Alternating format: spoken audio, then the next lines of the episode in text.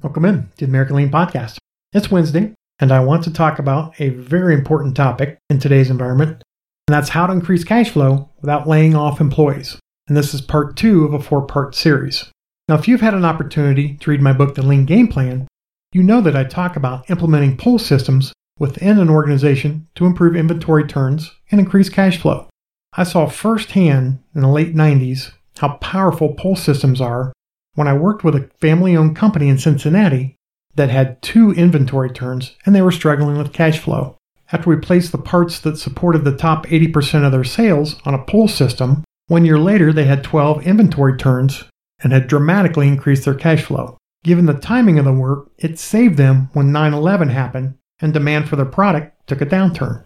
So, how do we implement this system in your organization? Let's talk about the four beginning steps to implement pull systems so that you begin to increase cash flow in your business. We'll get into it right after the intro. Welcome to the American Lean Podcast, where we cover five topics in five days in about five minutes. The only place in the world where you can get daily lean coaching. Your host is Tom Reed, and he shares his 30 years of experience and covers leadership, culture, entrepreneurship, lean methodologies, Industry 4.0, and interviews special guests on their lean journey. We're glad you're here, so let's go. Welcome in to the American Lean Podcast. This is episode 45. And like I mentioned, I want to talk about ways to increase cash flow without eliminating employees. Well, last week, I did the initial podcast of this, which talked about understanding your cost of goods sold and how direct labor costs for many manufacturers is the smallest piece of the cost of goods sold pie, and how material is usually about half of the cost of goods sold. So, in this podcast, I want to talk about how we begin setting up our systems to help eliminate a lot of the inventory you may have sitting around. So, step number one conduct a Pareto analysis. Now, you may have heard of the Pareto analysis, it's the 80 20 rule. So, in this case, we want to understand the 20% of the items that you sell that make up 80% of the demand through conducting a Pareto analysis. Focusing on those top items will allow us immediate gains in inventory turns and improve cash flow quickly. This is going to be very important in today's environment when you may not be sure what your demand will be moving forward. But chances are your customers will still order your top items, and it's important that we become extremely efficient on those items. The Pareto analysis has always worked with every company that I've ever worked with. And I'll give you an example. Years ago, when I lived in Cincinnati, Formica called our consulting organization and wanted us to lay out a new warehouse. Now, when we began working with them, they had 29,000 different SKUs or stock keeping units. And they said, We're running out of room to hold all of this stuff. So we asked the obvious question well, what are your top items? And then you heard crickets. So the math says out of 29,000 different items, 20% of that's 5,800. So 5,800 different items should have made up 80% of their sales. But when we did the analysis, it was something like a couple hundred items. And there were like 10 colors that made up most of their sales white, off white, things like that. The one that surprised us was yellow. What company was growing very rapidly in the late 90s, early 2000s? And everything in their store was yellow. Well, it was Subway, and that's what drove a lot of demand for their yellow color. But anyway, they definitely, out of 29,000 different units, followed the 80 20 rule. Matter of fact, much, much less. Needless to say, we didn't need to lay out a new warehouse for them. We just focused on the items that made most of their sales and began to slowly eliminate a lot of the rest. So, step number two review the bill of materials for those top items. The importance of reviewing the bill of materials is to understand what parts are consumed by those top parent items in the Pareto analysis. Now realize that some parts may be used in multiple items, and that's important to know because we'll have to aggregate the demand for those particular parts. Step number three is to develop what are called pull chains. Now, my blog, I show a picture of a couple different pull chains. Basically, it's the series of steps that a part will move through before it gets to the final assembly area. But one decision we need to make pretty much up front is if we're going to use what's called a supermarket to supply parts to the line, or if we're going to pull parts to the line directly from the warehouse. So, what's a supermarket? Well, it's just like it sounds. It's a location close to the point of use that holds a variety of parts that the line can pull from when they do run out of parts on the line.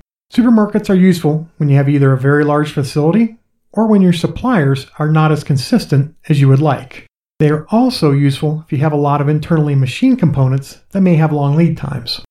So, one example of a pull chain would be assembly pulls from the supermarket, supermarket pulls from the warehouse, and warehouse pulls from the supplier. Realize that every part may have a different pull chain. So, for your organization, depending upon what you do, there may be 6, 8, 10, 20 different pull chains that your parts fall into.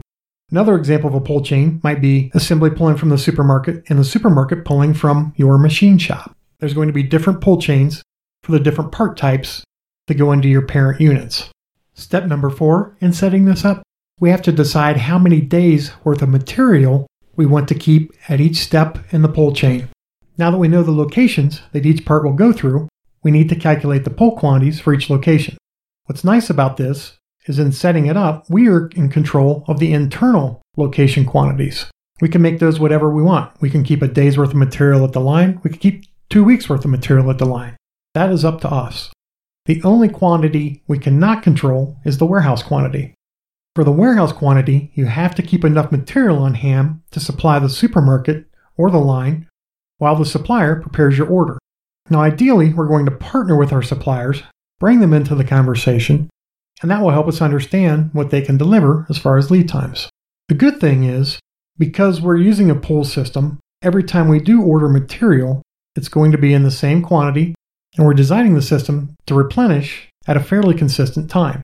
If their quantity is two weeks, they should be seeing an order from us about every two weeks. And that's going to help them plan their own shop. So, in the example we talked about a minute ago, let's say that we want to keep two days worth of material on the line, four days worth of material in the supermarket, and eight days worth of part ABC in the warehouse. That would mean that our supplier for part ABC can resupply our order in four days because we're going to set up the system using a two bin system. At each location, there will be two bins of part ABC. So at the line, there would be two bins, each with about one day's worth of material to cover the two days. There would be two bins in the supermarket with two days worth of material in them to cover the four days. And then the warehouse would have two bins with four days worth of material in them to cover the eight days. So why do we want to use two bins? It's called a pull system because when one of the bins is empty, that is our signal to replenish more. Now, while that container is gone being replenished, we have a second container to pull from. What's nice about the system is it reflects actual consumption, and we only order more material when we have a signal to do so. And that's how you flush out a lot of the excess inventory and you keep it out for good. And that is the first step to increasing cash flow. Next time, we'll cover the calculations that will allow us to size each individual container within our pull chain. So I hope this added value for you today. Remember, consuming information is great, but I want you to take this information to make yourself and your company a little bit better today. This podcast is for you, so if there are topics that you would like me to cover, or if you'd like to share your company's lean journey, please contact me at tom at americanlean.com. Full show notes can be found at americanlean.com slash blog. How to increase cash flow without laying off employees, part two. Until tomorrow, have a great one. For joining us today. As always, we are honored to serve you, and we hope that you and your company are getting a little bit better every day. Please subscribe, rate, and review this podcast and share it with others in the lean and business community. If you'd like to turbocharge your lean efforts, please visit us at AmericanLean.com.